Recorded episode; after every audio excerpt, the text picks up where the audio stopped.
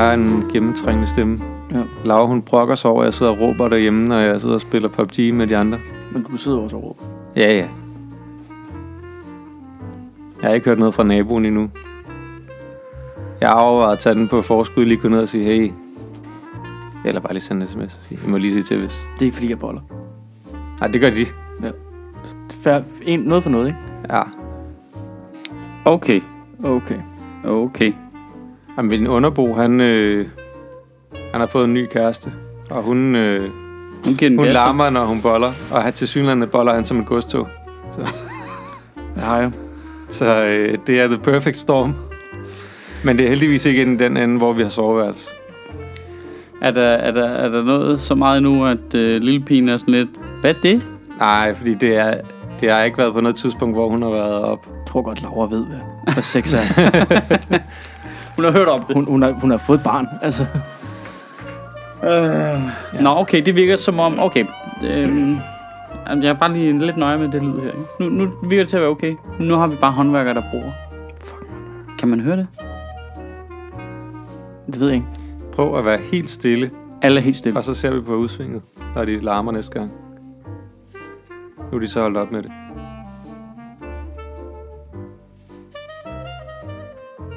Der er ikke noget på linjen derovre, når de gør det. Nej, det er der ikke. Man kan ikke høre det. Skide godt. Det er stadig bare stressen, ikke? Jo. Stress. Bare så ikke, det lyder som om vi sidder og femser her meget. Vi er også bare det er også bare en tid, hvor man altså laver så lidt, at alt bliver stressende. Altså... Man er så meget i nulde gear. Sådan, at det der... At det er også fordi, jeg ikke har haft tid til at lave nok, så der er nogle ting, jeg har udskudt, ikke? Og, altså, jo, jeg kunne godt sidde og lave mig om aftenen, men hvis jeg har passet mit barn halvdelen af dagen og arbejdet den anden halvdel af dagen, så vil jeg også gerne have tid til at slappe lidt af om aftenen bare, inden jeg skal igennem helvede igen næste dag. Ja, altså, jeg mener, da vi startede på hele det der, det var sådan lidt, okay, det hele lukker ned, du skal blive derhjemme. Altså, da vi havde den der apokalypse-stemning der tænkte jeg, fuck mand, der er så mange ting derhjemme, jeg kan få fikset. Ja. Jeg kan få fikset det der, og det der. Jeg kan melde, jeg har lavet 0 af dem. Lige præcis. 0 af dem har jeg fået fikset. Jeg har taget tilløb og været ude i Harald Nyborg og købt en dims til at fikse en af tingene, man ligger stadig uudpakket hjemme på mit køkkenbord. Ja. Jeg har ikke lavet noget som helst. Det er jeg synes bare, det er så svært at motivere sig. Men det bliver også sådan lidt deprimerende, fordi at man... Eller jeg. Nu siger jeg bare mand. Fordi jeg har sådan, at de ting, som jeg så udskyder... Jeg plejer normalt at være meget, meget godt med alting. Og sådan, jeg har ikke sådan ulæste mails liggende i min indbakke, for eksempel, med mindre det er noget, jeg ved, jeg skal vende tilbage til. Så er det som sådan en huskeliste, ikke?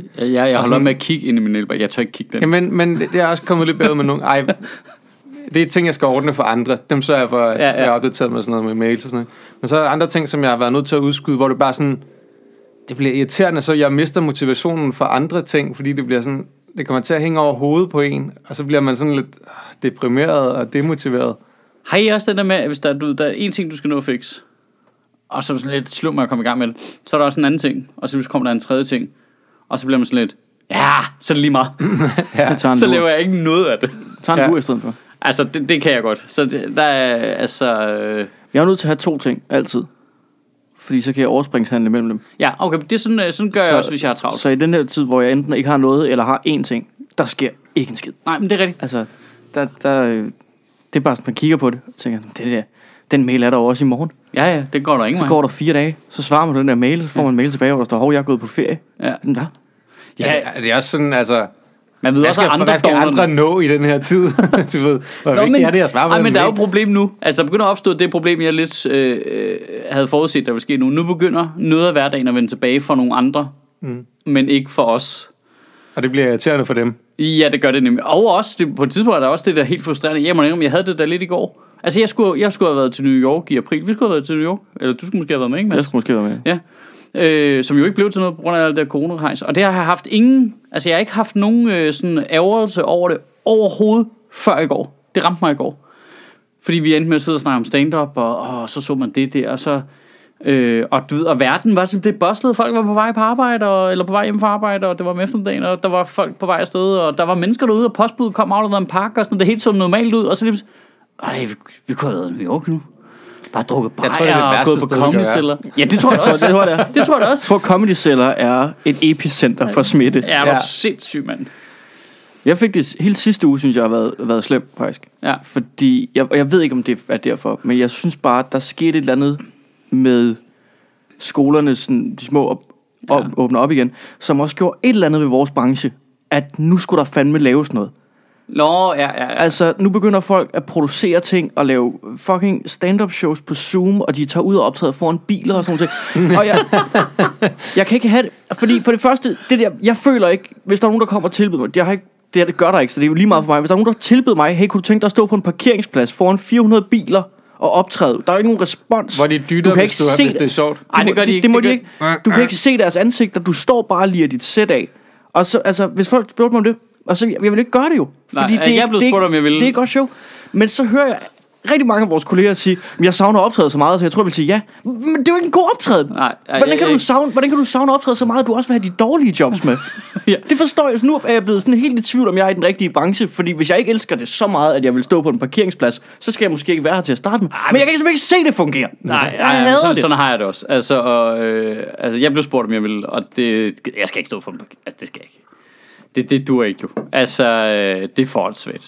Så meget har jeg ikke behov for. Jeg synes, nogen af vores... så kan du se det som en god eller en dårlig ting, det ved jeg ikke, men altså, det har jeg ikke behov for. Jeg synes, nogen af vores kolleger måske skulle altså, pille lidt af den der stand-up-romance ud og sige, om det vigtigste er bare optræde. Ikke altid. Jeg griner virkelig af ideen af, at vi kunne bare stille os ud på en tilfældig parkeringsplads og optræde for tomme biler. Det var jo ikke være nogen forskel. Nej. Der vil jo vitterligt ikke være nogen forskel for komikerne, om der sad nogen inde i bilerne eller ej. Fuldstændig ligegyldigt. Og alle meldinger, jeg får, er også, at det er jo også horribelt jo.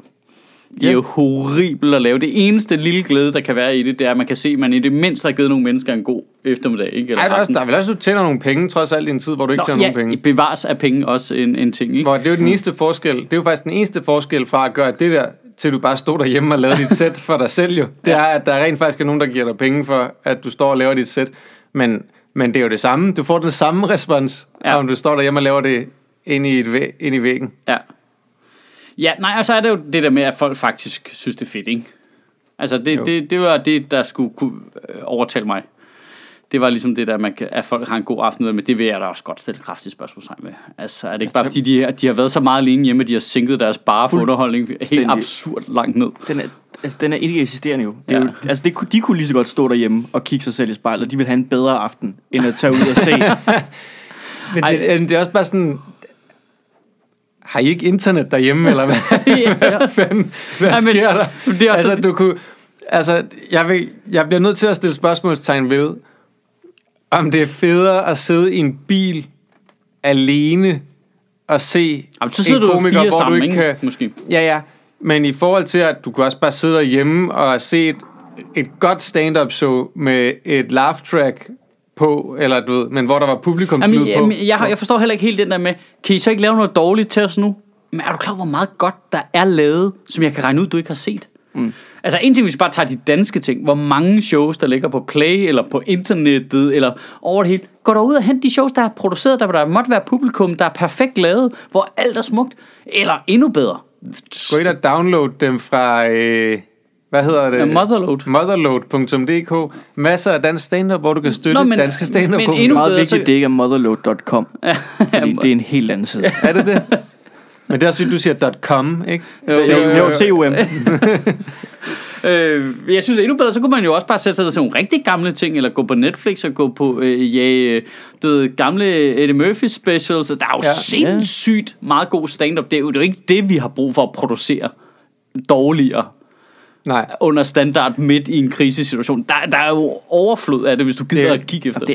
Det er jo det der, som du selv siger, at de ting, man ikke får gjort derhjemme, er praktiske ting. Men der er det trods alt sådan lidt overspringshandlende ting, at du ser stand-up, hvor så er det jo en oplagt mulighed, så lige at få set de der ting, som man måske... Jamen, bare putte det over på en hvilken som helst anden genre. Hvorfor skynder I ikke lige at lave en super...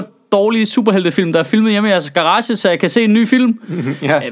Hvem vil se den? Vi har brugt $120 milliarder på at lave i sidste år. Den hørte jeg ikke var særlig god. Ja, den har jeg set. Den har kun 6 på IMDb. Få Robert Downey Jr. til at lade som om han er Iron Man derhjemme. Og filme det. Men hvorfor synger Wonder Woman halleluja? Jeg gider ikke det her. Men det er også af alle live ting, ikke?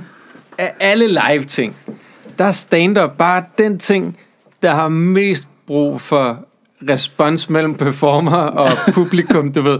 Altså i stedet, hvorfor er der ikke et, altså, så tager du ud og se drive-in teater eller drive-in koncerter eller sådan noget. Stand-up, det er det værste, du kan tage ud og se på den måde. Ja, det er faktisk rigtigt. Teater, det er faktisk... Det vil kunne da fungere fint. Ja, der er altså, ligesom en drive-in biograf. Ja. Det har jo fungeret i masser af år. Det, der, det så jeg, der var et Aarhus Teater, der var begyndt. Ja, og musik, og Mads Lange har også lavet nogle koncerter og sådan noget, ikke? Ja. Musik er jo velsignet på den måde. Det fungerer bare på alle platformer. Men det kan man jo se, de står jo bare i gårdene altså, ja. og står med deres jazzbands eller deres irsk folkemusik, og så spiller de i folks gårde, og folk kan sidde på altanerne.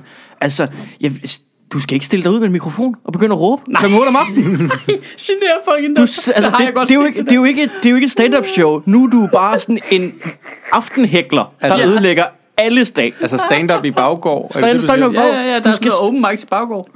Jesus, så kommer folk, så Christ. Og det er ikke sådan, at det er Frank Varm og Mikke Øgendal, som måske kunne samle 70% af dem, der var i ejendommen, der ville kigge ud af vinduet. Det er jo bare folk, du ikke ved, hvem er, der ikke kan finde ud af det.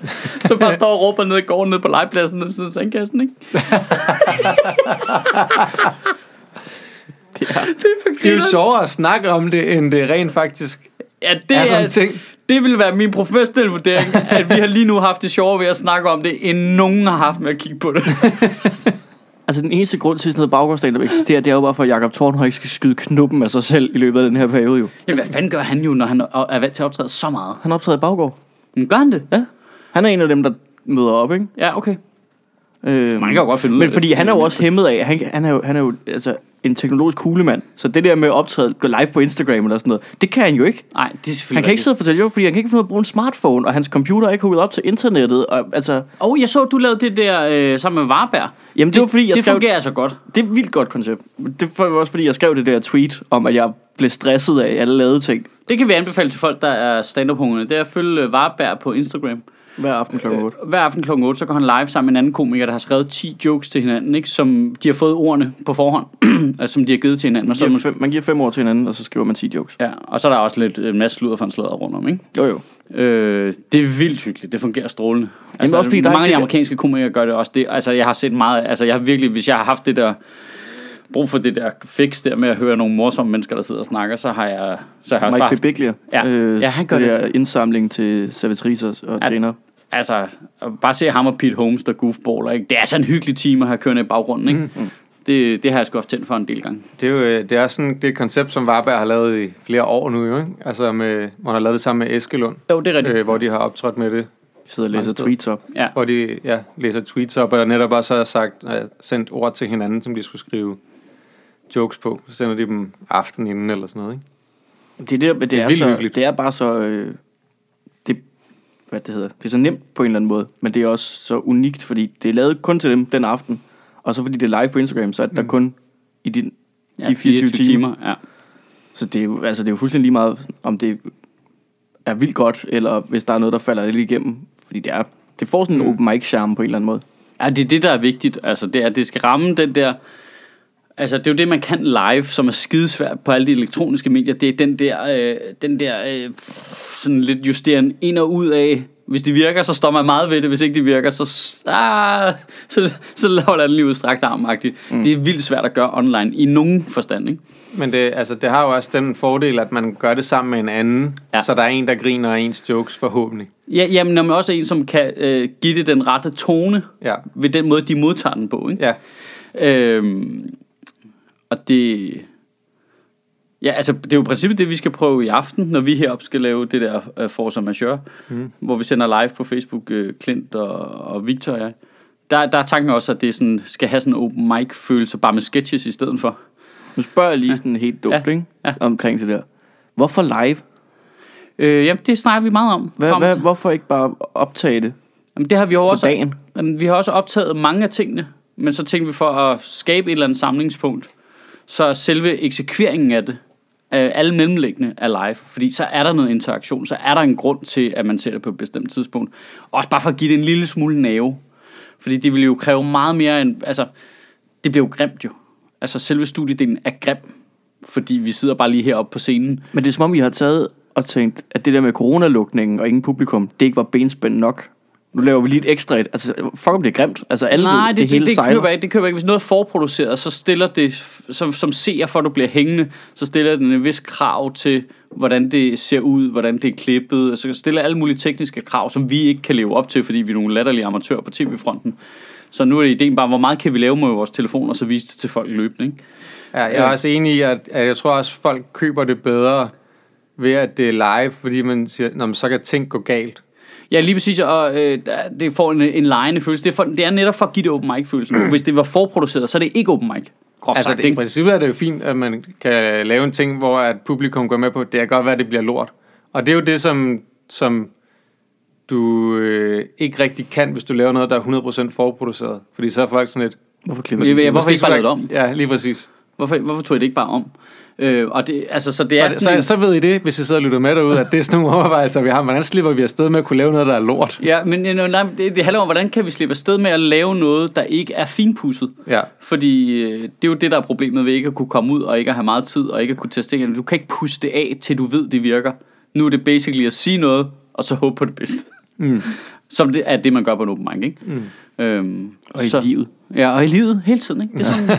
Alle improviserer jo hele tiden, ja. Når de går ned til bageren. Hej, må jeg bede om tibiks? De finder bare på det. Bum. Altså, ja. Fra du bliver født, til du går i graven. Det er en lang ja og lang. Altså. Ja.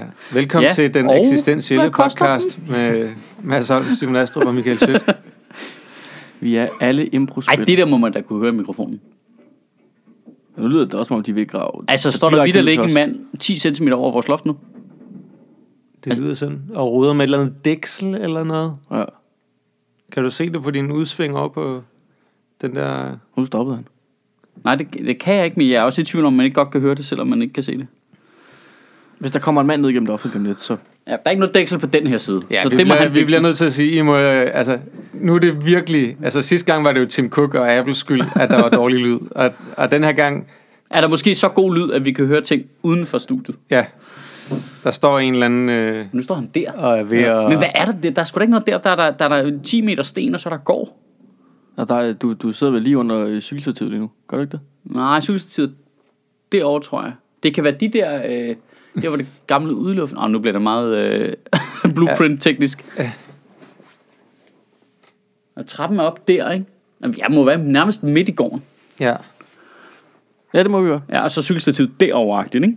Ja, der. Ja. Ja, det... altså, ja, det er godt at høre på. Det her det er den bedste måde at lave noget, der er lort. Det var da bare lidt fascinerende, hvor fuck var ham manden hen, at det lød virkelig så, at han stod lige der, ikke? Og big som et eller andet. Og nu siger jeg mand. Det er jo fordi, jeg er sexistisk indstillet i mit hoved. Det kunne også være en dame, der løftede på noget tungt metal. Ja. Nu siger du tungt metal. Er du også metalshamer? Ja, det er rigtigt. Du har ret. Det kan også være aluminium. Ja. Bare rigtig meget af det. Blik. Det er jo også det sådan, når vi kommer ud på den anden side, hvis vi gør en dag, og der kommer publikum tilbage, måske i gang igen. Altså, det er jo ikke som at cykle, på nogen måde. Nej. Det der med at skulle... Altså, nu sidder vi og peger rundt i en podcast. Altså, det siger også noget om, hvor langt altså, vi er sunket hen i sådan corona-niveau, ikke? Altså, vi har ikke noget, der holder os oppe længere. Eller noget. Det der, altså, de første 3 uger bliver bare... Hvis du gerne vil se noget godt stand-up, så skal du ikke komme ud. Nej. Altså, det er sådan en ting... Ja, der er lang tid til det kommer op og kører igen, men det er heller ikke sådan noget, du skal rushe ind og se. Nej. Altså, jeg tror faktisk, det bliver nogle sjove aftener. Det bliver sjovt på den der open mic måde, fordi det er lort. Altså, jeg har tænkt meget over det der, fordi det, altså, for mig er det vitterligt et problem i forhold til, hvis jeg får et betalt job. Hvis jeg skal ud og lave et, hvad skal jeg snakke om? Hvordan, jeg kan jo ikke lave mit gamle sæt, eller de gamle ting. Det kan jeg måske godt jo, men det jeg har brug for at teste af, i hvilken grad, og hvordan jeg skal... komme anderledes ind i vinklerne ud fra den virkelighed, vi er i nu. Og det har jeg kan ikke teste af nogen steder. Altså, nej, det er skrækkeligt. Du kan ikke tage ud og lave et job i august eller september, lad os sige det, og ikke snakke om coronavirus. Men du har ikke haft nogen mulighed for at teste dit materiale om det. Nej, og jeg har heller ikke mulighed for at, lad os så sige, at jeg skriver 5 minutter på noget med corona, og så skal jeg have det til at koble sammen med nogle af mine andre ting. Hvordan kobler de sammen? Kan jeg switche mellem 2 emner? Kan jeg få sy dem sammen på en eller anden måde, så det giver mening? Nope. Og det vil sige, jeg kan ikke sige ja til et job. Altså, jeg vil føle, jeg vil have svært ved at sige ja til et job, fordi jeg vil ikke føle, jeg kunne gå ud og levere noget, der havde en kvalitet for de penge, de betaler for det, før jeg kan komme ud og få et job, så jeg kan teste af, om jeg kan gøre det. Altså, det er sådan... Det er skrækkeligt. Altså, så de, altså, og der er vi jo afsindig afhængige af de små steder, ikke? Ja. Altså, det er mellemrummet, det er Bartof, altså, det er de der helt små steder, hvor man har brug for at komme ud og hatchet out og finde ud af, hvad fuck sker der, når jeg siger det her. Altså, det bliver noget med, at alle de der steder har open mic hver aften, hele ugen, i en rumtid. Altså, det kan godt være, der kun sidder 3 mennesker, men de bliver open mic'et i hovedet og røv, de 3 mennesker. Ja. Hvordan føler du, når jeg siger det her? Hvis jeg siger sådan her, har du også prøvet det her? Vi kommer tilbage til at køre late shows hernede hver aften. Ja. Hele sommer. Og alle de der komikere, der bare har hungret efter at stå på scenen, som ikke har lyst til at gå af, så det bliver nogle vildt lange aftener, fordi alle går over tid. Og line-ups bliver sindssygt, ikke? God, det har jeg glemt. Jamen, det er jo næsten lige, for jeg har lyst til at begynde at løse. Der er nogen, man ikke kommer til at kunne rive af, jo. Ja, præcis. Altså, fuck, hvad jeg tænker. Jeg har et job om en måned, som de ikke har aflyst endnu. Altså til sådan en sommerfest, som de regner med, at de får lov til at gennemføre. Ja, udenfor, ikke? Jo. Hvor jeg sådan, altså, jeg kan ikke komme ud af det, men det bliver jo ikke godt. Altså, der kan være noget med at skrive noget til begivenheden. Altså, nogle gange så laver jeg det, hvis jeg skal ud på et job, hvor omstændighederne er meget særlige, for eksempel. Så skriver jeg noget specifikt på den begivenhed, som jeg jo ikke har haft mulighed for at teste af nogen andre steder. Man kan jo godt lave sådan meget konkret, specifikt til noget, fordi man laver på en setting, hvor jeg ved, at vi alle sammen har referencerammen. Altså, der var sådan et eller andet fagbevægelsen holdt et klimatopmøde, som jeg skulle ud og lave 10 minutter til, for eksempel. Det tror jeg, vi har snakket om podcasten ude i DR-byen i foråret her. Hvor der skriver jeg jo på det specifikke scenarie, at politikerne kommer og taler om klima foran alle de her erhvervsledere, eller hvad det nu var. Men det tør man også godt, fordi at det plejer at virke ret godt. Ja, fordi at folk de kan mærke, hey, du har skrevet noget helt specifikt til det her. Ja, og lige præcis. Og vi har alle sammen referencerammen, vigtigst. Ja. Jeg ved, hvis jeg skriver på det, der foregår lige nu, så ved vi alle sammen, hvad jeg snakker om. Ja. Men så skal jeg jo stadigvæk ligesom have syet det over i noget, jeg har i forvejen, og så twitch over et eller andet, jeg ved, der virker. Og det er jo... det er jo sådan, du er nødt til at behandle alle jobs i de næste 6 måneder. Simpelthen, altså der er gået fuldstændig en anden retning, og bare begyndt at se alt det Don Rickles, jeg kan komme i nærheden af. I get no respect! Ja, det er Rodney Dangerfield. Det er rigtigt, ja. Rickles, det er roast guy, ja, ikke? Så jeg bare kan gå op og sådan, hvad hedder du? Hvorfor ligner din næsen pik? Hvad fuck er der galt med? Altså, alt det der lort, ikke? Også fordi det ikke er Jeff Ross, så det er noget old school. Det er old school roast, ja. Ikke? Altså, jeg skal bare finde den første, mest asiatagtige person, og så bare råbe, my uncle spent 3 years in the jungle looking for you. Altså sådan noget. Sådan noget helt dumt, racistisk pis. Bare, altså, der er ingen vej udenom, jo. Det kan vi alle sammen være med på, jo. Jeg er også firasten på den der Comedy Gala, har tænkt sig at køre igennem. Hvad hvis vi ikke får en mic før Comedy Galaen? Nej, du skal på jo. Jeg skal fucking på. Der er mange, der skal på. Hvor lang tid skal du lave? Jamen, altså 5 minutter eller sådan noget. Hold kæft, mand. Det skulle have været det helt store. Det er yes! din første optræden. Et spot. Ja, men du må ikke øve dig ind. Nej, du vandt et spot, men så lukkede vi lortet lige ind.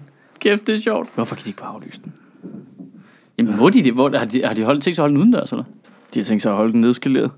Alt efter retningslinjen. Uden publikum, sikkert. Hvis det er det. Zulu vil have eller andet. Uden publikum? Ja. Til at starte med, så vil de... Nej, foran en biler, eller hvad? De kører en masse biler ind i operaen. Der sidder en masse biler nede på rækkerne. Nu har jeg sådan en rigtig fint billede af sådan en eller anden dørmand, der står og siger til en Skoda, nej, du kommer ikke her. Du kan ikke komme ind i dit dæk. Nå, det er sådan noget med, at de bare finder ud af, hvad retningslinjerne er omkring 1. september. Og så laver de et show efter det, ikke? Ja. Jeg ved det ikke. Det... Nej, men altså, jeg ved ikke nu med far for at være sådan hyper. Men, det ved jeg ikke, hvordan har I det? Jeg har altid sådan, nu siger de, så 10. maj, så finder vi, hvad anden fase er. Jeg er altid overoptimistisk og sådan noget. Ja, så kører vi kraftedeme, og så kan jeg jo godt se, det bliver det nok ikke, og så prøver jeg at skrue mine egne forventninger ned igen. Jeg synes, det har været sådan, altså svært at vurdere her til næste uge. Ja, det er helt umuligt. Fordi at regeringen virker... helt lost selv. Altså, vi har ikke set dem i en måned nu. Så, har vi set dem siden påske? Til noget pressemøde? Der var lige noget 1. maj lige hurtigt. Ja, det var 1. maj skønt pressemøde, bare uden noget. Men det var jo ligegyldigt. Men det virker som om, at de var sådan, okay, alle skal være med til at beslutte ting, og hvad der skal åbne op, og så har de gået i forhandlinger, og lige nu kom den her udligningsreform, hvor det sådan, var det, I sad og snakkede om? Fordi det var da ikke... vil bare gerne vide, om jeg kan komme på café. Jeg er da fucking ligeglad med, hvad Randers Kommune skylder eller ikke skylder og skal have penge.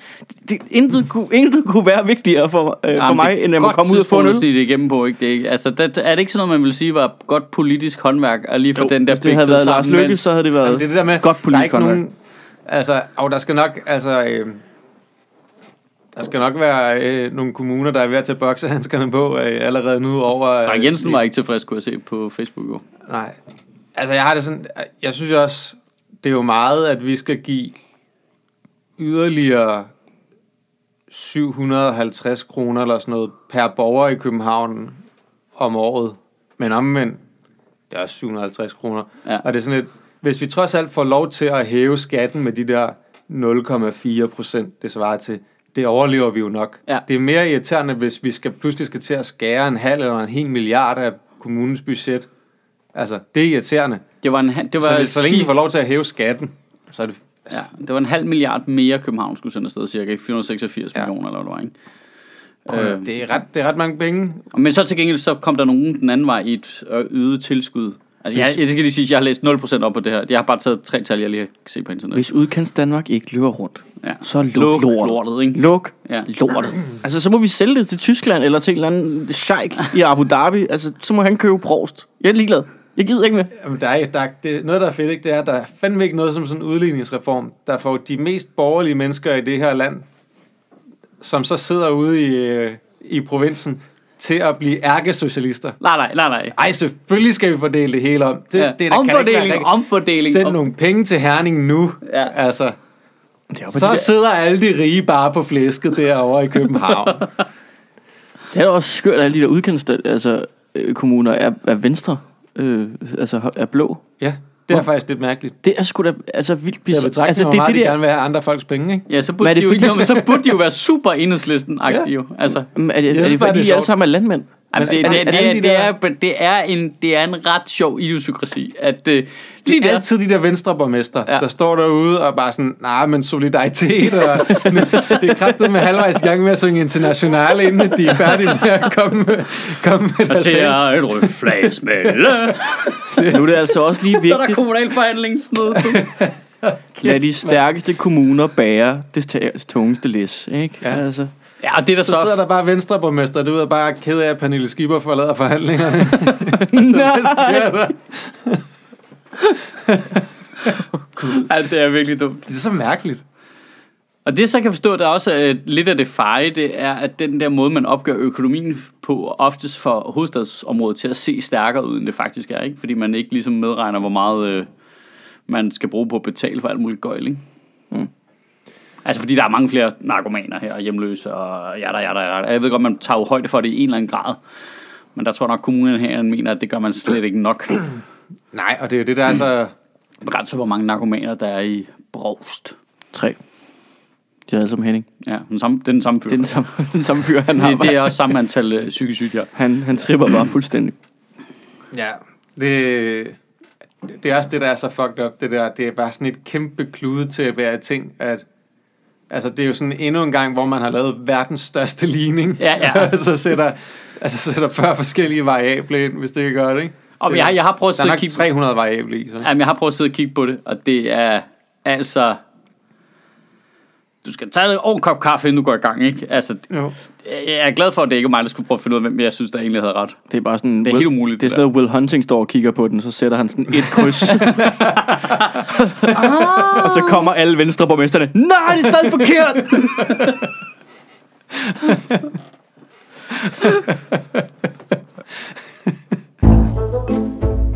Og så tager vi og skutter lige en lille reklamepause.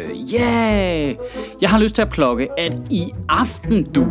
Altså, hvis du hørte den her dag, vi har lavet det, 6. maj, der klokken 21, der går jeg live på Facebook sammen med 2 gode stand-up-kollegaer, Mikkel Klintorius og Victor Lander, med et internetprogram, vi har valgt at kalde Forza Majeure, som er basically os, der keder os og ikke kan komme ud og optræde og stadig finder på en masse idéer, så vi har lavet en form for open mic bare til sketches og tv. Og så har vi lavet en masse ting i løbet af ugen. Super fucking dumme ting, altså.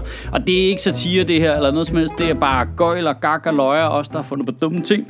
Og så viser vi det til dem, der gider at kigge med kl. 21 i aften den 6. maj. Så hvis du har lyst til det, så klik lige over forbi en af vores Facebook-sider. Så håber vi, det hele det ikke brænder sammen, for vi bækser sgu også selv med teknikken. Og så har jeg lyst til i dag at plukke vores 10'er abonnement. Det fungerer jo sådan. Det ved du. Jeg har sagt det en million gange. Men jeg siger det igen, for det ser ud som om det virker. Hver gang jeg nævner det, at den her podcast er crowdfundet. Vi giver ordentlig løn til de mennesker, der er med. Til Andreas, der producerer talerne, og til Mads og Sofie og Astrup, der sidder her i podcasten. Og når vi har fotografer, når vi laver live-interviews og lydmand og alt det, de får rigtig løn, rigtig branchetariffer. Og det kan de kun, fordi der er nogle fucking seje mennesker, der går ind forbi shitministeriet.10.dk og opretter et donationsabonnement. Det fungerer sådan, at du kan donere lige præcis det beløb, du har lyst til. Du vælger selv et beløb. Det hedder 10'er, fordi det er meget typisk en 10'er folk, de vælger at donere, hver gang vi udgiver en fredagstale. Det vil sige, hver fredag, så donerer du 10 kroner til Sjøtministeriet. Så kan vi holde det her skib flydende.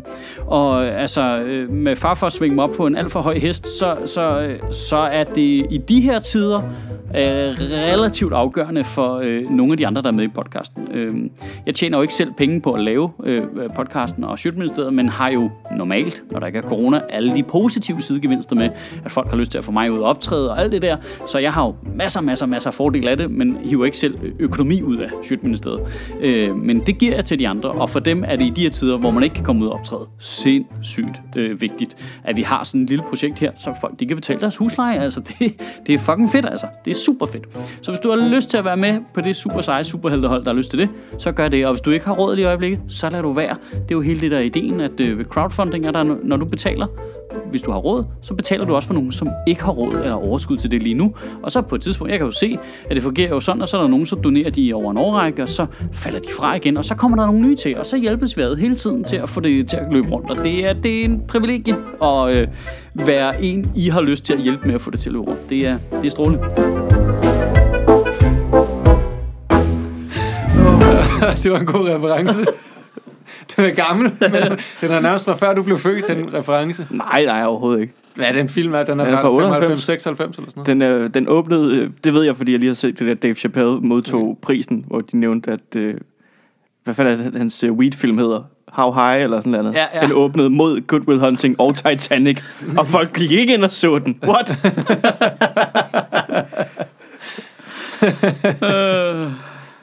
How do you like them apples? Ja.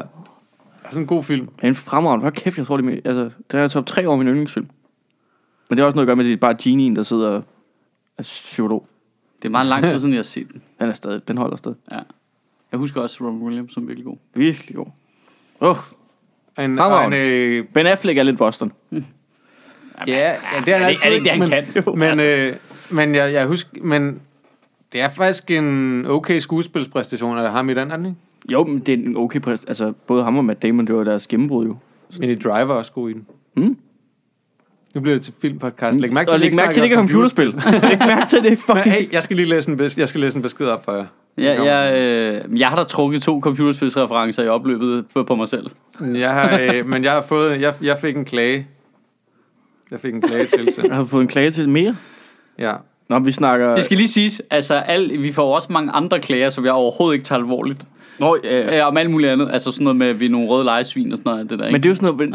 Der er jo ikke noget sjovt, at tage en klage om. Og lejesvin, det var ikke en talefejl, vil jeg lige sige. Lejesvin? Okay. Vi er nogle lejesvin. Men altså alle de der klager om vores faktatjek, og vores, om vi har ret eller tager fejl, eller hvad sådan noget pis. Altså, hvad? Ved du ikke, hvem der laver det? Jo, jamen, ja, det ved jeg ikke. Der er jo en vis grad af det. Vi kan jo ikke bare sidde og sende alt muligt falsk ud hele tiden, men så længe jeg tror... Det er sgu da præcis det, du har skrevet, jeg skal i min kontrakt. Ja, men hvis tonen er, at her er vi i gang med at finde ud af, hvad vi egentlig synes om ting, og hvad vi skal tjekke op på i forhold til, at der ikke bliver sagt noget alt forkert i talerne, ikke? Altså, det er jo basically det, der er udgangspunktet. Jamen, så længe tallene er rigtige, så kan... Altså, så længe vi har mellemregninger, så må vi da gerne skyde facit helt ved siden af. Nå, ja. Det her, det er en klage over klagen. Nå for satan, ja. Nu bliver det avanceret. Til Sjøtministeriet. Metaklage. I snakker ikke for meget om computerspil, står der med versaler. Har købt Bannerlord, på grund af, at du nævnte det, og det har reddet den her lockdown for mig. Redemption, ikke? Åh, Gud. Ja. Nå, men Farming Simulator. Jamen, jeg vil gerne brokke mig over, Astrup, at du ikke har nævnt, at man kunne få PUBG Mobile. Det synes jeg, altså det, da jeg opdagede det for mig, det var sgu sådan et, det var et svigt. Det er jeg slet ikke opdaget. Jeg har været så ked af. Jeg var slet ikke klar over, det var sådan noget, jeg skulle nævne. Kan man overhovedet spille det på telefonen? Bliver det ikke det fungerer overraskende godt. Altså, spiller det på iPad, eller hvad? Ja, lige præcis. Jeg vil også any day sige, shooter games, selvfølgelig skal det være på en Xbox eller en Playstation eller en ordentlig computer og det der. Det er jo derfor, jeg kun har spillet PUBG, når vi kunne spille på de der gaming-computere der. Jeg synes, det er jo røvsjovt. Jeg kan ikke spille det så lang tid, så vil jeg hellere koncentrere mig om noget andet, du ved, når det er sådan nogle shooterspil. Det kan jeg have en time i mig eller sådan noget. Lidt mere måske. Men det fungerer, altså gameplayet fungerer strålende i mobiltelefonudgaven. Det er jo selvfølgelig lidt dårligere grafik, men gameplayet er altså fuldstændig det samme. Det giver mig det samme kick. Det er stadigvæk den samme fornøjelse, når man skyder en fyr for Spanien i hovedet, man ved, at han sidder med ærger sig. Altså, det er en kæmpe fornøjelse. Så bliver man så selv skudt nogle gange, sidder jeg ærger sig. Det er også ærgerligt at blive skudt i hovedet. Ja. Specielt i Spanien lige øjeblikket. Jeg har en idé om, det selvfølgelig det er lidt nemmere end det rigtige, ikke? Altså, jeg tror, det er lidt på den måde en børneudgave, men kæft, det er sjovt. Det tager totalt... Det burde jo ikke være nemmere, hvis andre også er gode til det. Det tager mit shooter-fix, det gør det helt klart, og det har jeg ikke kunne fikse på andre måder. Men Battle Royale-genren er jo også bare fed. Altså det der med, hey, du er 100, der hopper ned i faldskærmen på en ø, så skal du finde nogle våben, og det er den sidste tilbage, der vinder. Ja. Det er bare så dejligt klart et koncept, og jo, når du kommer hen i slutningen... Så er du bare så begynder du at have nerves på og sådan, Nu skal jeg trække den her hjem. Nu leger vi at det her det er Battle Royale. PUBG Battle Royale på Sjælland. Hvor vi lige drop. Hvor der er flest våben. Altså jo, der er det der, hvad hed den der Antvorskov kaserne, hvor de ikke passer på våbnene, hvor rockerne stjal dem alle sammen. Det ville være et godt sted at starte. Jeg tænker helt klart også Vestjylland, fordi du kunne trække sydpå ned i skovene dernede, når du havde fået loadet lidt op på gear, ikke? Jo. Hvad hvis at nede på sådan en kaserne, som de ikke gider bevogte? Hvad hvis zonen er et andet sted?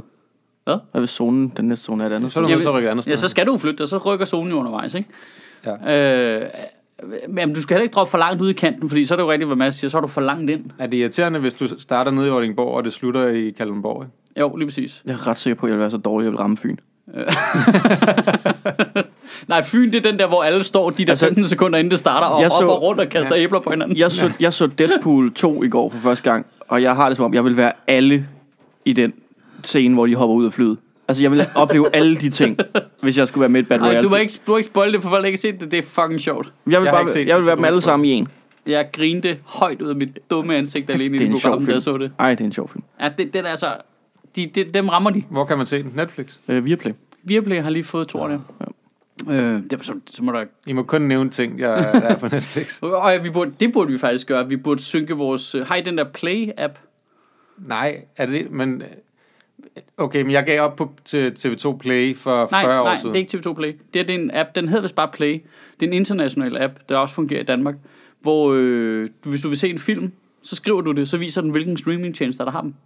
Og du kan søge på serier og alt muligt gøjl også. Så kan du se, skal jeg lege den selv, eller kan det betale sig for mig at få det abonnement der?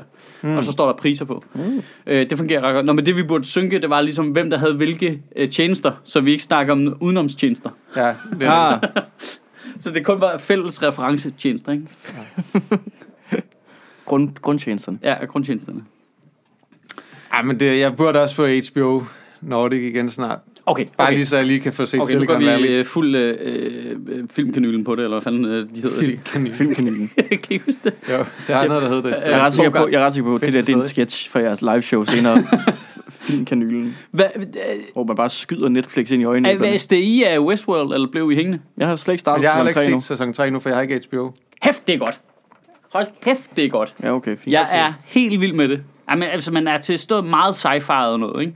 Det kræver en ret høj suspension of disbelief. Men fuck, det er gode løjer. Altså, og der bliver bare plot-twistet galore dernede i alle afsnittene. Ja. Det kører bare. Det stikker helt af. Jeg vil sige, jeg har et rimelig højt suspension of disbelief, men jeg bliver også rasende, når nogen laver universer, der ikke hænger sammen. Jamen, der er sådan, for mig handler det meget om... Altså, du kan sige alt muligt. Nå, men så kan man gøre det her, så kan man gøre det her og sådan noget. Det er super fint. Men hvis det er sådan noget, hvor så kan man gøre det her, ja, men så giver det ikke mening, du kan gøre det her. Altså, så laver de et eller andet, hvor det ikke passer sammen. Så står jeg af. As far as you know... Det er i hvert fald den, jeg altid har, det der med, det kan jeg ikke vurdere, mens jeg er i gang med at se det. Det er nødt til at se det færdigt først, for at vurdere, om de har lavet nogle fejl. Lad mig give dig et eksempel. Ja. For mange år siden. Der er ikke lyde ude i rum. Der er ikke lyde. Nej, det er ikke sådan noget. Det er ikke sådan noget, men for eksempel, der blev lavet sådan en remake af den der The Fog på et tidspunkt, ikke? Ja. Gammel gyserfilm. Så i starten, så ser man, så er der en eller anden fisker på og sådan noget, og der er den her tog, og man ved ikke rigtig, hvad det er, og man skal noget, men så alle ruderne i den her fiskerbåd, de springer sig og sådan noget, og sådan der. Ja. Men så lidt senere, så kan togen ikke komme igennem nogle ruder. Og sådan så ja, okay. Det er dårligt lavet, det er bare dårligt skrevet. Det kan jo være, det var termoruder. Ja, og den slags gas, det er bare, inde i termoruderen. Det er lige præcis en anden slags gas, end den gas, der prøver at komme ind. Og det er en villa med panserglas, ikke? Ja. Altså, du der kan jeg mærke, der lever jeg simpelthen i en verden, lige meget nærmest hvad jeg ser, så arbejder jeg ud for den der, plotlogik. At det behøver ikke være logisk, hvis det har noget med plottet at gøre. Altså det er sådan, folk var pisse sure på Game of Thrones over rejsetiderne. Jamen, så lige pludselig var altså der i sæson 8. Jamen, så var de lige pludselig på den ø, så var de ved muren. Det kunne slet ikke så gøre på den der tid, hvor man siger, hvad vil du se dem ride på en hest i 8 afsnit? Sådan det har jeg slet ikke. Så var de bare hurtigt, nej, men det er jo fordi, det er jo ikke en dokumentar, jo. Det er jo ikke en en-til-en afhandling af, hvad der foregår. Det er, så var de her, så var de deroppe lidt senere. Ja. Det er da godt, at der er gået længere tid, det ved du da ikke. Men det er også, kan du se, hvilken dato der er? Men også den der Star Wars-tese, ikke? Det var for længe siden en galakse langt væk. Du ved da ikke, hvad reglerne er i den galakse langt væk. Det kan da være hvad som helst. Det kan da være, at hver gang du bliver skudt, så stedet for du bløder, så vælter du ud med små bjørne, der bare lige kommer og syr dig sammen igen. Det ved du da ikke. Og det er hele ideen. Det er hele ideen. Jeg har ikke set Star Wars. Ja. Er det det? Det er hele ideen ved at sige, at det er langt væk jo, for lang tid siden. Det er, så gider vi ikke høre på jeres pis mere. Rumskibet ud i rummet, ja. Det kan jeg også sagtens, så længe at det er konsekvent. Jeg skal se så det der. Så har jeg det, så kan jeg ikke. Der var sådan en serie med Daniel Radcliffe og Steve Buscemi, hvor Steve Buscemi er gud, og Daniel Radcliffe er sådan en engel, der arbejder med sådan at løse, altså han skal opfylde folks bønnen, altså prayers. Men han sidder, og det vigtigste for ham er, at han kun opfylder sådan nogle små nogen, som er sådan noget med, gud, jeg kan hjælpe mig med at finde mine nøgler. Jamen, så hjælper han lige med at finde nøglerne. med kurere kraft. Det fucker bare for meget med orden. Og så Steve Buscemi som gud, der bare... Piu, piu, vi smadrer jorden. Ja! Yeah. Fuldstændig... Altså, der kan jeg godt... Jamen, det er jo, han er jo gud. Så må han da ændre reglerne, som han har lyst til. Ja. Bare, det har jeg da også fint med. Kæft, det er en sjov scene. Hvad er det? Er det en film, eller? Nej, det er en serie, den hedder... Miracle Workers, eller sådan noget. Nå? Men det var første sæson. Der var han gud, og Daniel Radcliffe var sådan en engel. Og så i anden sæson, der er noget med de i middelalderen. Altså det er en helt anden historie, og men det er bare de to, og de har det samme sådan. Det er sådan lidt Blackadder-agtigt. Jamen det er lidt Blackadder, men altså de har det samme sådan. Altså Steve Buscemi er åbenbart byens shit-shoveler. Altså det er ham, der skovler lort ud. Og Daniel Radcliffe er så hans apprentice, og jeg glæder sig vildt meget til at overtage jobbet, fordi han synes, det er det fineste, du kan komme ind ad. Jeg skal se det. Altså, Daniel Radcliffe, der spiller Harry Potter, eller? Ja, det må være godt på en eller anden måde. Altså, den der, man kommer til at lyde, som om man er 9 milliarder år gammel, men altså, Blackadder, det var sgu da godt, var. Det elskede jeg. Det er jo sjovt, den er ikke rigtig blevet adopteret, den façon der med at tage, altså det der jo at skifte setting, men holde de samme figurer, det elskede jeg simpelthen. Jeg har aldrig fået set det kontinuerligt, kan jeg mærke. Ja, det er gætter på, også nu hvis du sætter ned og ser det nu, så føles det nok gammelt og langsomt, ikke? Det er jo problemet, at man skulle have set de gode ting, dengang de var gode. Ja. Nu er det mere sådan en historie. Ting, man bør have set det på en eller anden måde, ikke? Altså, der er masser af anbefalinger nu til ting, folk kan gå i gang med. Ja. Hold da kæft. Computerspil og jeg tænkte faktisk på, hvis vi skal tilbage til sådan, altså noget, der ikke er i fiktionsverdenen, som faktisk lidt stadig er i fiktionsverdenen. Da der var valg, der lavede vi sådan en bingo om mandater og sådan nogle ting. Jamen, vi er faktisk, vi er ret gode til at sætte ting i søen, vi ikke følger op på. Men jeg tænkte på, om vi skulle lave... Det er faktisk en anklage, jeg har fået jævnligt. Det er vores store turneringssystem, om det der om en spejlpulsmad kunne vinde over Pernille Skipper. Afstemning, ting der. Det fik vi aldrig gjort færdigt. Altså, vi samlede bare ting ind til turneringsstrukturen, og så fik vi aldrig sat den op, og så bad folk om at stemme.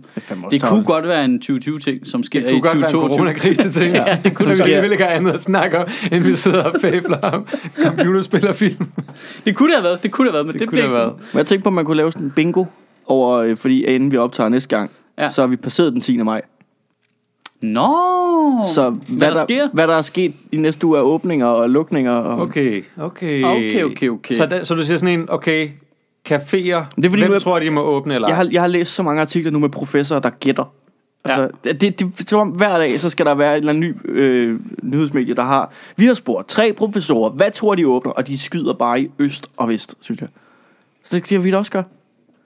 Vi er da lige så kvalificerede som de der kriseforskere. Og dem, der skal tage beslutningen efter, når man ser sådan, at regeringen de ikke gider fremlægge for de andre partier beregningerne for de der tal. Altså, ja, de vil ikke fremlægge beregningerne for, hvordan de... Jeg tror også, den er meget svær at gætte på, den her ikke, fordi... at normalt så vil man jo kunne arbejde ud fra, jamen, hvad siger eksperterne og sådan noget, men vi har jo bare også set, at der har været lidt et mønster, der hedder, at regeringen er væsentligt mere forsigtig, end eksperterne anbefaler. Altså, de er lidt mere hysing. Men det kan jo så godt være, at det så er lige nu, det tipper til at blive vægtet den anden vej. Det kan være, nu hvor de er færdige med de der, og de så er mindre forsigtige. Hvor de er færdige med udlændingsreformen, at nu er de sådan lidt... Vi var meget forsigtige og hys, fordi vi skulle bruge arbejdsroen. Det var vigtigt at holde folk hjemme, altså limet fast til Netflix. Og... Gud, det var en sjov detalje. Læste I den artikel i Politiken, sjov detalje i forhold til kommunalreform og debatter i det hele taget, at det med, at de ikke kan mødes fysisk, har en kæmpe stor betydning. Fordi at det var et ret fint skrevet artikel i Politiken, tror jeg det var, omkring, at Mette Frederiksen bruger et gammelt klaverboksertræk. Der er lige, altså, du ved, sådan en garvet salonpianist. Det er det. Det er virkelig det, man som komiker også kan gøre, det der med at spørge ud i rummet, og så få en masse inputs ind, og så vælger du den. Så er det dig, der vælger mellem det, der bliver sagt. Og derfor så vælger du altid noget, du godt kan, og derfor får det til at lyde, som om du kan spille hvad som helst. Mm. Hvad skal jeg spille? Så er der 10 sange, så tager du den af dem, du kan, ikke? Ja. Og det er åbenbart sådan, hun kører de der møder med partilederne. Fordi der er jo ikke mandatforskel. Det er jo alle partiledere, når man holder møder med dem. Mm. Så er de hver en skærm. De sidder ikke sammen. Så sidder hun og hører dem, og så kommer hun med et længere oplæg omkring overvejelser. Så får de lov til at sige én ting hver. Og når de så er færdige, så samler hun op på den, hvad hun har lyst til. Mm. Og det er jo lige meget, om de har 48 mandater, eller om de har 2 mandater, eller om de har... Hun tager bare den, der lige passer ind i hendes... det er rigtigt, hvad du siger der, Pia Olsen Dyr. Det skal vi nok huske. Jeg skriver det ned her, så det er med, så vi alle sammen, så er vi enige om, at nu er det fuld demokrati. Tak for i dag, vi ses.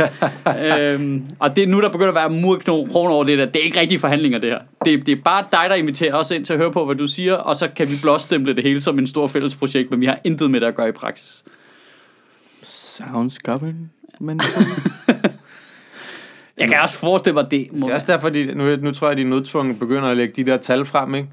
Men det er også fordi, at de, altså, og det samme med offentlighedsloven i øvrigt, det der med, at de vil ikke lægge noget frem, fordi de ser alt, hvad der bliver lagt frem, som en invitation til, at de skal høre på brok om noget, og det gider de ikke. Ja. Så derfor så, nu så siger vi bare så lidt, som vi overhovedet kan. Ja. Og det er der, hvor Trump er helt den anden boldgade. Han gider heller ikke mere brok, så begynder han bare at sige mere. Ja, så taler han bare højere, ikke? Det var også det, Mette Frederiksen gjorde til det pressemøde. Nu snakker jeg bare længe om ingenting. Fillerposter jeg mig selv, mand. Ja, så er der bare mindre tid til spørgsmål. Tiden er gået. Ja. Nå, vi nåede sgu ikke. Tiden er gået med det, men jeg skulle sige noget. Det må du ikke, fordi vi er færdige. Okay, tak for det. Folk kan jo ikke koncentrere sig så længe jo. Ej, men altså... Men det, jeg tror virkelig, det der i politiske forhandlinger, jeg tror heller ikke, man skal tage fejl af, hvor meget af det, der er noget side noget. Altså, hvor meget af det, der er noget med, okay, så kommer vi 3 fra det her parti ind og skal mødes med dem der. Imens så står en af vores guys ude foran og venter sammen med en af deres guys, og så er de sådan lidt, nå, hvad så? Hvad? Og så bliver der lige udvekslet lidt, du ved, så bliver der lige barometerstemt der, lige uddelt nogle informationer på et lidt lavere niveau end partileder, som så når du går tilbage til din strategiting, så kan han sige, jamen, jeg fik indtryk af, at de gerne ville sådan her. Nå, okay. Altså, det er alt det, der er jo væk. Ja. Fordi de ikke fysisk mødes. Det er bare tænd for Zoom. Nå, hvad synes du? 40 millioner, hvad snakker vi om? Altså, det er fordi, jeg havde lidt andet Zoom-møde, hvor det var noget med over i børnehaven. Så jeg ved ikke rigtig, jeg er lidt, du ved. Jeg har et indtryk af, at regeringen gerne vil have mere frugt. Ja. Altså, det må da også, det må da være super umuligt. Super duper umuligt. Jeg tror, det er ekstra vigtigt i den her tid, at det ikke er Lars Løkke. Fordi det der med, altså, hvis der ikke er øl og fisk... Hvordan skal man så kunne fokusere på noget som helst? Nej, jeg kan få en bajer. Altså, det er jo slet ikke det samme at sidde og altså at dyppe mine nosser i min chokoladefontæne, men der er ikke bare kigger på mig.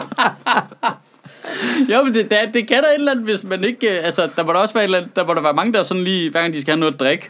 Du så slukker de lige for kameraet, fordi det er en fadøl, der sidder og drikker. Så forbindelsen er lidt dårlig her i Hanstholm. Men det ikke altså på Zoom, du kan også kun se de sidste 4, der har sagt noget. Ja. Så hvis du sidder stille længe og ikke siger noget, og du er altså stille, når du gør det, så kan du lige liste en fadøl op og drikke den. Det er også bare ærgerligt at blive aktiveret af den der lyd. Altså.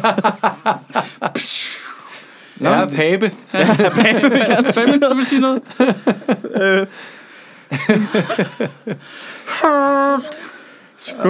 noget? Det var derfor, han lige pludselig lavede den der 1. maj-tale jo. Det var bare ham, der kom til at aktivere sin mikrofon. Og fuck, jeg skal sige noget nu. Ja, det er mærkeligt, at jeg holder tale her 1. maj. Men hvad tror I rent faktisk? Altså, hvad kommer til at få lov til at åbne nu? Der må være flere ting, der får lov til at komme til at åbne. Fordi vi har, selvom at der er blevet åbnet mere op fra sidste gang, så har vi det laveste antal indlæggelser og det laveste antal på intensiv, og det laveste antal i respiratorer, siden det gik opad. Ja. Fordi det er vel 2 uger siden, at vi åbnede op, ikke? Så det burde... Nej, det er en måned siden, vi åbnede op. Nej. Jo. Ej, det var da sådan... Det var 13. april. Er det ikke 3. uge, den her, med børnene tilbage i skole? Nej, for der var påske. Nå, det var efter påske. Ja, det var lige... Er det 3 uger siden, det er påske? Men, ja, okay, så de holdt pressemødet så inden påsken. Hvad dag er det? De holdt pressemødet inden påsken, men det var der midt i april. Ja. Hvad dag tror det i dag? Den 6. God, fuck. 6. maj. Fuck. Min farfar bliver 90. Okay. Det er i dag, sirenerne lyder også. Ja, det er også. Nå. Ja. Det er mange ting, der ikke interesserer mig. Altså, hvis der er blevet åbnet mere op, men vi har det laveste antal, altså indlæggelserne bliver stadigvæk ved med at falde nedad. Så men der må være mere, der åbner op. Men kigger de ikke på smittetrykket? Fordi at smittetrykket jo på en eller anden måde lidt kan forudsige, om der kommer en stigning eller et fald i de der indlæggelser og intensiv og alt det der. Jo. Altså, det er meget, altså jeg kigger også på den der graf over indlæggelser på intensiv og i respirator, som der er meget betryggende at kigge på. Det er, altså, det falder hele tiden. Altså selvfølgelig er der lige nogle dage. Det er lidt sjovt der. Det ligner, at hver weekend, så kommer der et lille hop op. Ja. Så kommer der lidt flere, der bliver indlagt. Og så det læste jeg, at det er fordi, at hospitaler i Danmark generelt har en tendens til at udskrive folk i weekenden. Så dem, der har været indlagt, så de der kommer nye ind, men de bliver udskrevet mandagen eller om tirsdagen. Okay. Ja, der må også være noget med, hvornår de får dataen ind i maskinen, han har sagt, ikke? Altså, hvornår bliver dataen udgivet, det gør de vel ikke hver dag? Jo, det gør de sgu. Det gør de. Det bliver udgivet hver dag, men ja, det, hvis de så ikke bliver udskrevet, så sker der selvfølgelig en lille stigning. Men man kan sådan se på den der kurve, at så er det lige der lørdag og søndag, så stiger den en lille smule, og så falder den endnu mere ugen efter, så stiger den lidt mere i weekenden efter, så falder det endnu mere sådan. Så det går jo bare nedad, selvom vi har åbnet op, ikke? Jo, men smittetrykket det er fra 0,6 til 0,9, ikke? Vi har samme smittetryk som Sverige nu. Ja, men det der er så lidt interessant at se, det er så, om det så er fortsat mere, det smittetryk der. Der er faktisk ikke så mange, der dør i Sverige længere. Yeah. Den anden dag, der var det sådan noget 10, ligesom her. Ja. Damn, de vinder over os nu. Det er irriterende, ikke? Ja, og WHO, der går ud og siger, at den svenske model er måske en fremtidig løsning for os alle sammen. For helvede. Ja. Vi var lige i gang med at være sure på dem. Ja. Og de var dumme. For en gang skyld, så var de dummere end os. For en gang skyld var de dummere end os. Da Trump sagde, Sverige gør det forkert, Danmark gør det rigtigt, der var sådan, fuck, vi har taget fejl. Nej, vi har taget fejl. Vi har taget så meget fejl. Præcis sådan, jeg havde det. Det var præcis sådan. Og jeg synes også, det er fejl at sige, at Trump, han roste Danmarks indsats. Han nævner det bare i flæng. Men jeg er enig, jeg havde også den følelse af, jeg tænkte egentlig, jeg synes kraftedeme, at vi har gjort mange kloge ting i Danmark, og at tallene viser det og sådan noget, og så er Trump sådan, svenskerne idioter, danskerne gør det rigtigt. Pis. Vi har gjort noget rigtigt på den korte bane, men det er garanteret super dumt i længden der. Ja, fuck. Nu åbner vi op. Lige om lidt, altså, så sidder vi alle sammen og drikker Gatorade, og vi kommer til at klappe vores alligator, og det bliver helt noget fucking lort. Og så er der nogen, der kaster en donut efter premierministeren, og så pludselig dør vi alle sammen. Lort. Da jeg så det der med WHO og de rusvejstinge, det virker tidligt, de siger det. Ja, det synes jeg var også lidt sådan... Det er altså også, selv hvis de havde rost os, havde været sådan lidt... Ja, men... Skal vi lige se det først? Vi aner ikke, hvad der sker nu. Vi er jo kun lige gået i gang med at åbne op igen. Jeg må indrømme... Det kan jo være, at vi bare går ud og skider direkte ned i sovsen. Ja, det her det siger nok lidt om, hvor smålille menneske jeg kan være. Det første, jeg tænkte, var... mange svensker der er i WHO, og så gik jeg ind og... det var det første ting, det var vildt det første ting. Jeg tænkte, hvem har sagt det der? Nå, det var ikke en svensker. Okay, hvem sidder? Hvor kommer han fra? Han kommer fra det der. Hvor mange svensker er der? Nå, der er kun én. Okay. Det var, jeg gjorde det i det moment, jeg så det, fordi jeg tænkte, det kan jeg ikke helt passe. Måske går de bare ud og roser alle. Det er den der... Kina, I go. Sverige, ja, I kører. Sådan Trump, der, sådan der. Alle gør det godt. Ja, du gør det godt. 100.000 døde, det er perfekt. Prøv bare at blive sådan der vikar, alle godt kunne lide. Det er fedt, mand. Tag ud og spil rundbold. WHO siger, det er okay. Ja, det er fordi, de har fået så meget kritik nu, så nu er de bare ude. Ja, nej, I er gode. I er også gode. I er de bedste. Så jeg er bedst, I er bedre. Ja, det er den der, du ved, Obama, når han kommer ind, så går rundt og peger på folk der, og sådan, hey, smiler. Der kender jeg lidt. Render lige rundt, stikker handskeklædte high fives ud til alle, og så skater de ud af rummet igen. Ja. På deres rullesko. Ja. WHO out. Hold kæft, det var et godt tweet. Det er lige det her startede. Der er en anden der who let the... Ja. WHO let the dogs out. Fuck, det var sjovt. Det var fordi i WHO havde anbefalet helt til at starte med, at man var i tvivl om man kunne smitte husdyr med corona, så de anbefalede, at man holdte alle hunde indendørs. Og så var der kommet nogle test, hvor man var nået frem til, at okay, hunden kunne ikke smitte til mennesker, så man kunne nu godt lukke sin husdyr ud igen. Så WHO lukkede hunden ud. Så literally who... Men mennesker kan godt smitte til dyr. Altså det med, at der var nogle løver og tiger og sådan noget, der var blevet smittet med coronavirus eller andet sted. Ej, nu har jeg sådan, jeg ved godt, det trækker, jeg har bare sådan et billede af en løve i en respirator med sådan næsen. Bip. Hans løvefamilie, der kommer ind og kigger. Mor kommer ind og besøger. Simba, der bare kommer ind. Far! Der må du aldrig gå ind. Ja, Knorona. Ja. That's weird. Ja, jeg synes sgu, det er lidt spændende, hvad fanden der må åbne her om en uge, altså. Men vi gider ikke, altså jeg kan godt mærke, der var jo også lidt coronamathed under den sidste tale. Kunne jeg godt mærke. For var sådan lidt, nu kan der godt starte noget andet. Jeg har det også lidt selv sådan. Jeg ved ikke, hvad vi skal lave tale om. Jeg gider ikke tale om det der åbning, sådan noget. Og du gider heller ikke, hvad er der, så er der kommunal udligning. Altså det skal lige siges, jeg havnede i en gigantisk Twitter-shitstorm i går, forgårs. Den der kørte indtil i dag. Den kører stadigvæk, tror jeg. Fordi jeg lavede lidt brugkendte tweet omkring befrielsesdagen. Det kunne man godt lave noget på, faktisk. Jeg har bare skrevet, at det var lidt irriterende at se fascistoide racistiske politikere fejre, da vi blev befriet fra fascistoide racister. Ja. En lille stramning der, ikke? Altså, men det kom bag på mig, at hvor mange følelser folk havde investeret i det projekt. Ja, men hvis nu du havde sagt totalitære i stedet for fascistoide, nej, men det, så har du vel haft din ryg fri. Nej, men det er ret sjovt, fordi det er jo det, og jeg prøvede. Det er det du mener med det, ikke? Jo, man kan ikke forklare det til folk inde på Twitter. Det er lige meget, for det første man går i gang, jeg tænker, fuck, hvad er det for en ord?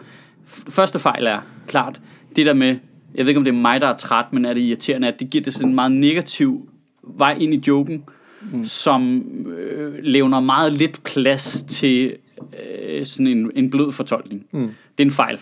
Altså det er en tonemæssig fejl. Ja, både om eller også så skulle jeg, det er dobbelt konflikt, fordi det jeg tænker, da jeg skriver det, det er jeg tænker totalitær fascist ud. Det er det jeg tænker. Racister, det havde jeg ikke behøvet at skrive. Og politikere gør det konkret. Jeg skulle have skrevet typer.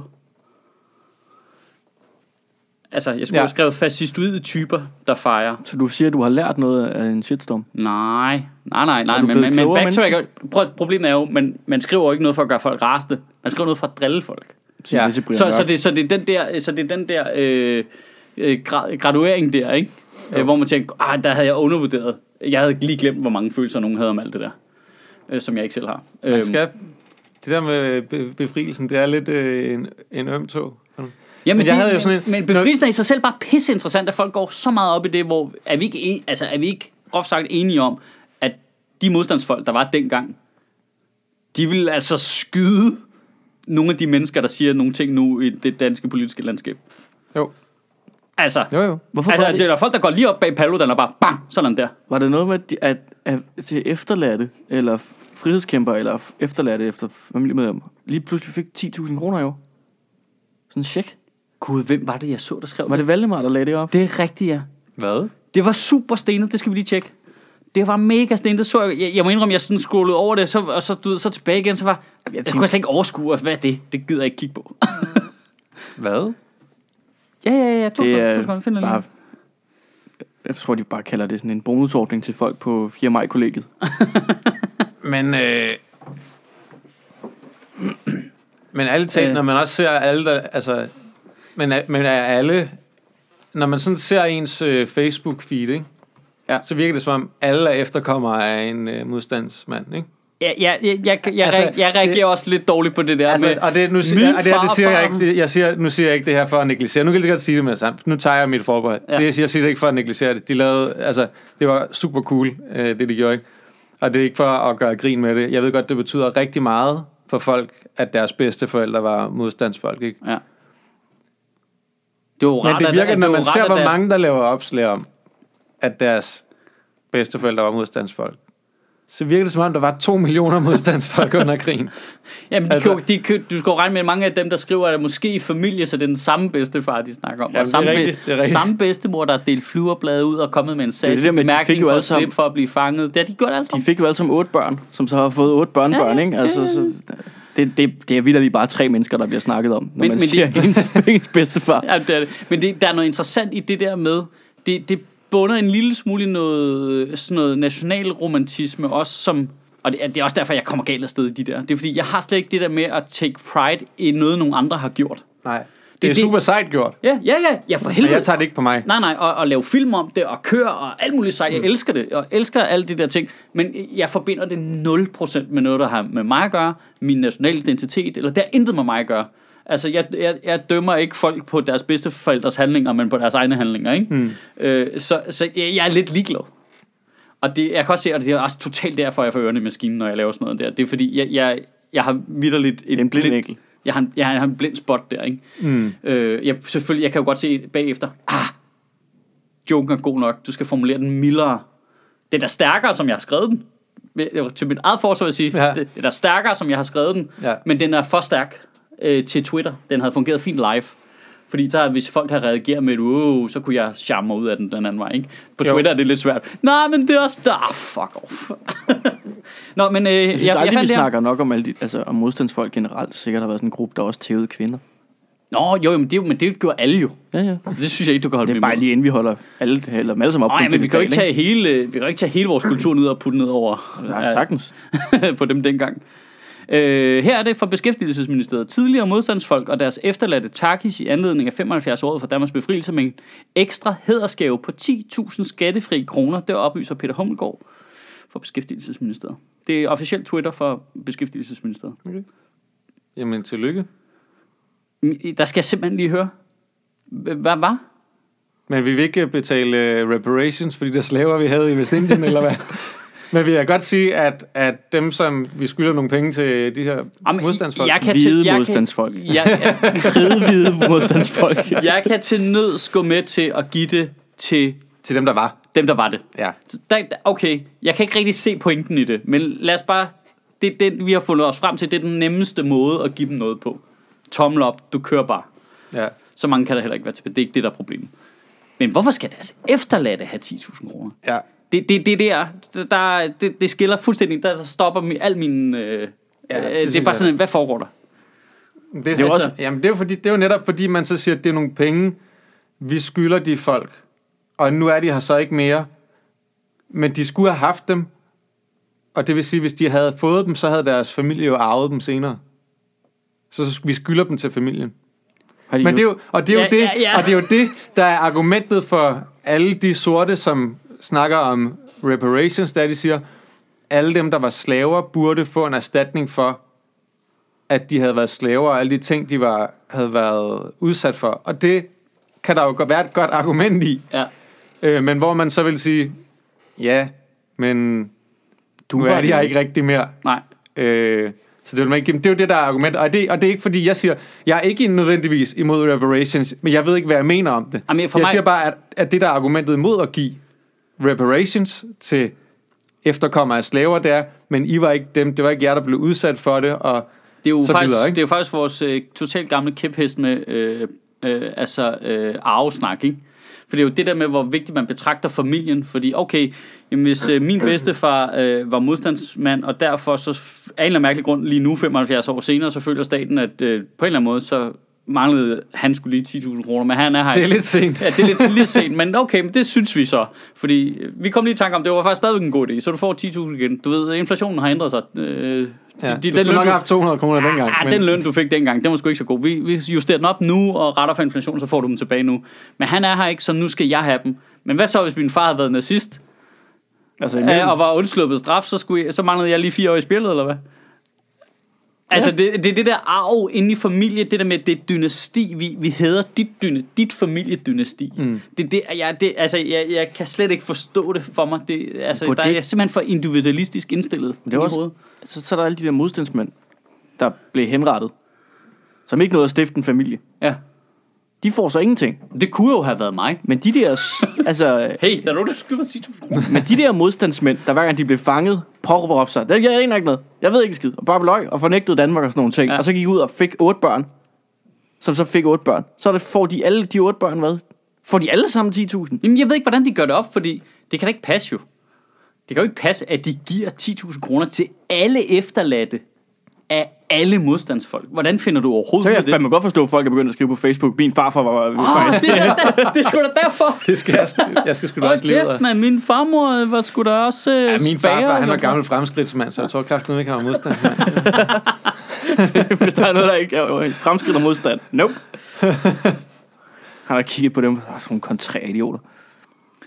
Altså, jeg har også hørt i min familie de der historier om, hvordan nogen det ene eller andet. Men jeg kan huske, at jeg startede med at blive skeptisk, da det gik op for mig, at mange af de historier, jeg hørte folk fortælle om sådan noget bedsteforældre eller modstandsfolk, det var meget tidens, altså det er meget enslydende historier. De er alle sammen sprunget jernbaneskib i luften. Bedstemoren har næsten altid noget med flyverblade og sagt et eller andet smart for at komme igennem en roadblock et eller andet sted. Det er den samme historie, jeg har fået fortalt i min familie, skal lige sige, at min farmor gjorde det. Men da jeg så begyndte at høre den historie mange forskellige steder fra, der må jeg indrømme, der skruede jeg lidt filter på. Der var sådan, det er mange bedstemødre, der har været sassy på det samme tidspunkt. Ja, men der er trods alt, altså, man tror, der er nogen, der har fået hædersmedaljer og sådan noget, for deres kamp i modstandskampen, ikke, og sådan noget. Så kan de jo sælge dem. Men hvem fanden er det, der får de... Hvem får de penge? Får alle efterkommere af den ene person 10.000, uanset hvor mange børn og børnebørn de har fået? Ja, og hvad efterkommer er det hele vejen ned? Er det kun deres børn, eller er det også deres børnebørn? Efterkommere, det må jo være alle, der kommer efter. Det er hele linjen. Det må det vel være. Hvad med, vi tog alle de der penge der? Altså, det er mange penge. Det er noget mærkeligt noget. Hvad med, vi tog alle de der penge, og så investerede dem noget mere i psykiatri og psykiatrisk hjælp til de udsendte, der er her nu, som eller er kommet hjem fra Afghanistan og Irak? Jeg er ked af at sige det, men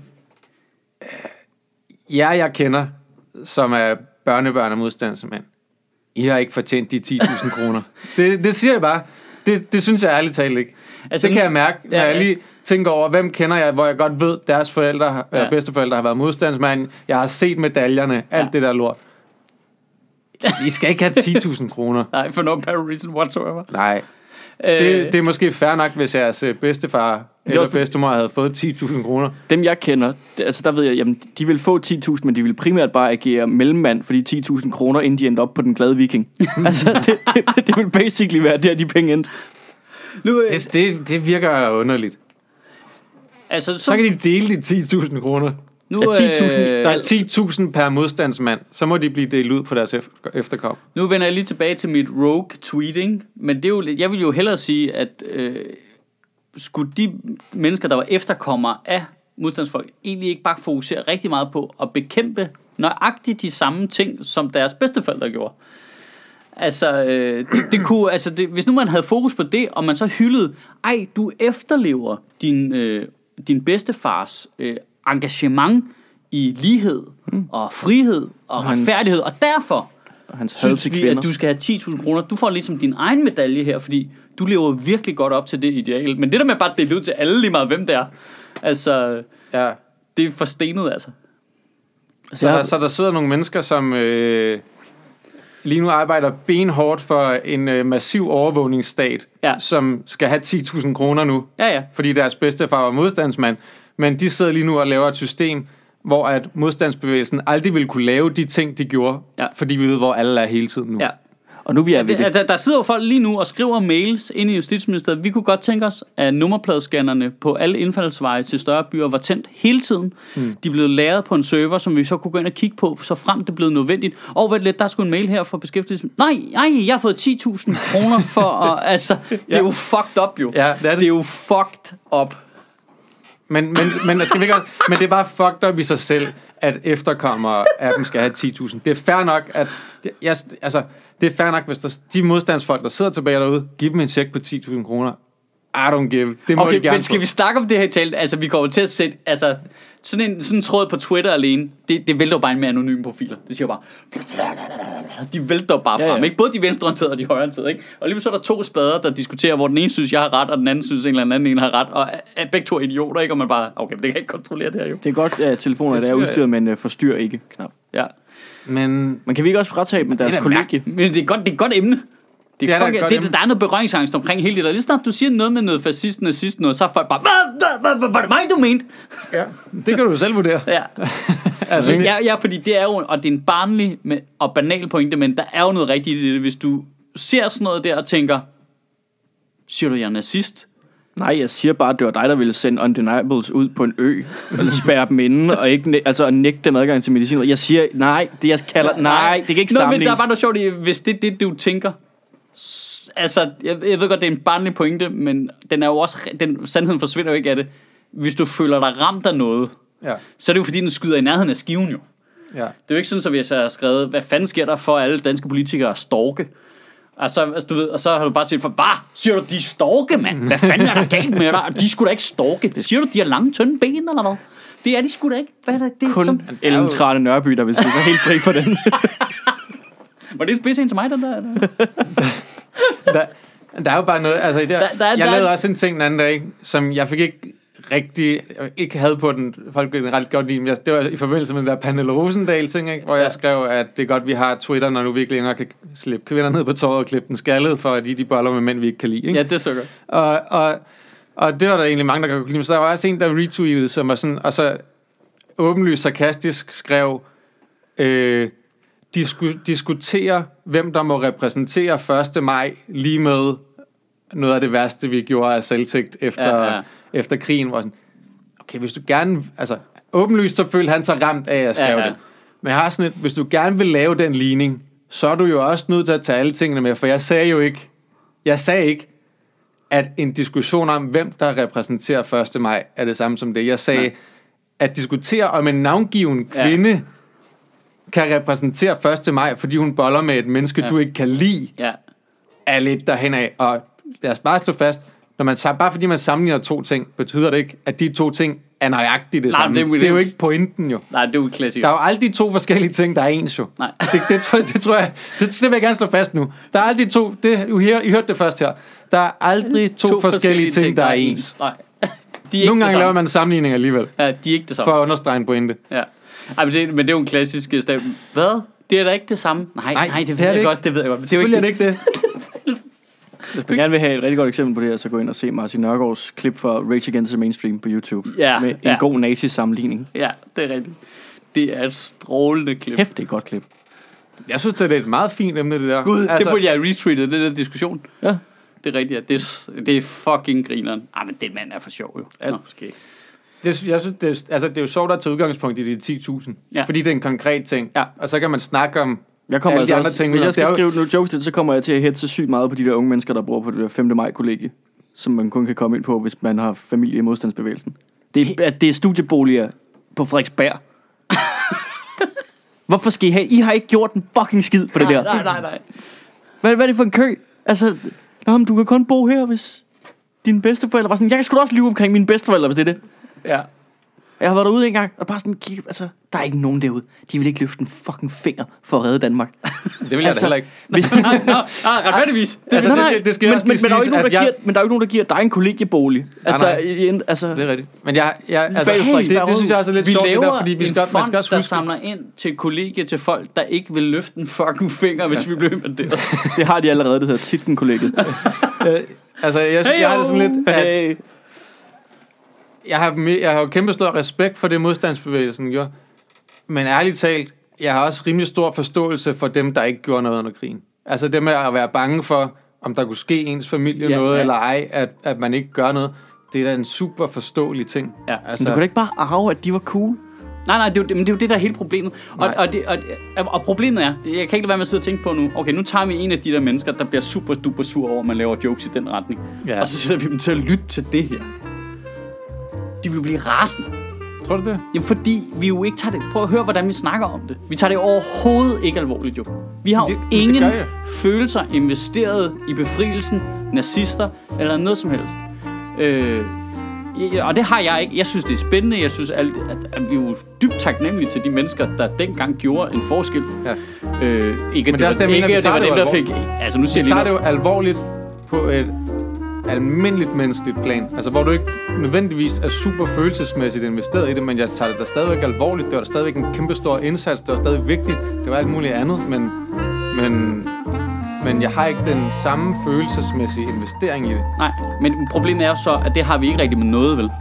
Altså, det er rigtigt. Altså, det er jo det, der er hele problemet. Det er derfor, man kommer i den der ufører nogle gange, ikke? Det er fordi, man bare vader ind med et kæmpe stort træsko på i en, hvor folk sidder inde og helt... Det er faktisk ret vigtigt, at vi lige husker på for 75 år siden, der var nogen, vi kendte ret sammen omkring noget, ikke rigtigt. Men jeg kan godt respektere modstandsfolk, samtidig med, at jeg ved, hvor irriterende mennesker, jeg har mødt i mit liv, der siger, undskyld, ved du ikke, hvad min far er? Og jeg kan kun forestille mig, at folk, der siger, ved du ikke, hvad min bedstefar er, er dobbelt så irriterende. Ej, det er også okay irriterende. Det er simpelthen så irriterende. Altså, så, men det kan godt være, at din bedstefar var en fucking cool dude, og det er takket være ham, at... Men du er ikke en cool dude! Nej, du kan ikke out det der. Du kan ikke out cool dude, og hvis du siger, men jeg er faktisk pænt cool, fordi min bedstefar var det, så er du præcis det modsatte, jo. Og jeg siger ikke, du er nazist, jeg siger bare, du er det mest uncool dude, menneske.